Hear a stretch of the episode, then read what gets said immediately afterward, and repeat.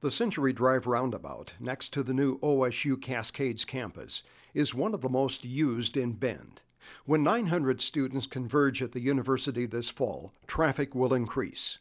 When student population grows to 3 to 5,000 students by 2025, there will be more congestion. I'm Brian Jennings, and in today's Take 5, we explore what the university is doing to reduce traffic congestion and promote transit alternatives. Commute Options would really like to see students, faculty, and staff members think about bicycling if it's a short trip. Can you even walk to campus or maybe walk from campus for a cup of coffee and walk back? That's Jeff Monson of Commute Options an organization that promotes traffic alternatives in Central Oregon. Casey Berg is Transportation Program Manager for OSU Cascades. We're uh, kind of following on the heels of Portland, and they just uh, opened their Bike Town bike share system, and we're looking at having a, a, a similar program open for students. Um, we're looking at a couple different stations uh, within the OSU uh, campus or facilities, and then students can use those bikes for two hours for free. For Commute Options, Jeff Monson, biking is the first transportation suggestion. Bend, in particular, and the surrounding areas of this campus, it's mostly flat, it's pretty good weather.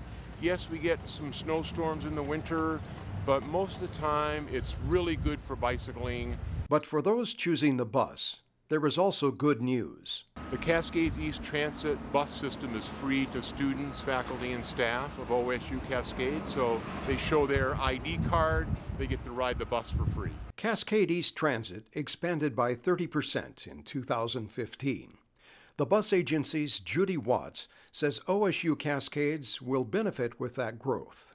We have new bus routes that go right by the new OSU campus and that connect them to COCC for their other needs, as well as the GRC, their Graduate Research Center, and their new park and ride lot, so they'll be able to easily access um, all of their amenities and other facilities and buildings by taking transit. Watts also says Cascade East Transit will provide new technology for riders. I would also look forward to a new app that we are coming out with pretty soon that'll tell students exactly how many minutes until their bus arrives. OSU Cascades Transportation Program Manager Casey Berg says students can bus and bike at the same time. We've worked with CET and they've got at least three um, bike storage on, the, on every bike or on every bus.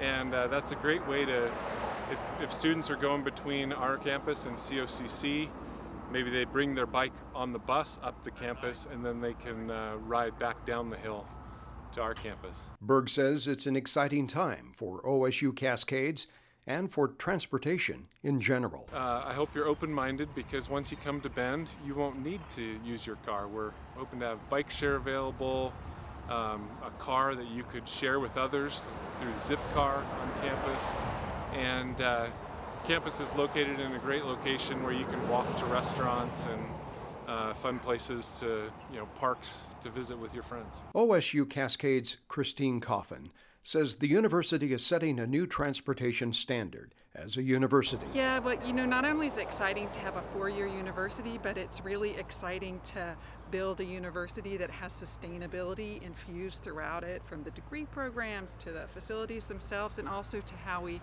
manage transportation. So, a sustainable transportation program is um, that's what a 21st century university campus should reflect. We shouldn't be building a campus that's a 20, 20th century models with miles and miles of ugly parking lots. Um, and so, uh, so a lot of it is we're trying to change our student behavior, but we're also working with the city and commute options and Cascades East Transit to help to change behavior of the community too.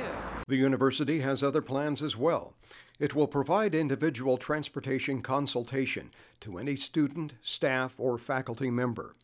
And it will provide incentives for those using alternative transportation, such as price breaks for restaurants and other businesses for those who bike, bus, walk, or carpool.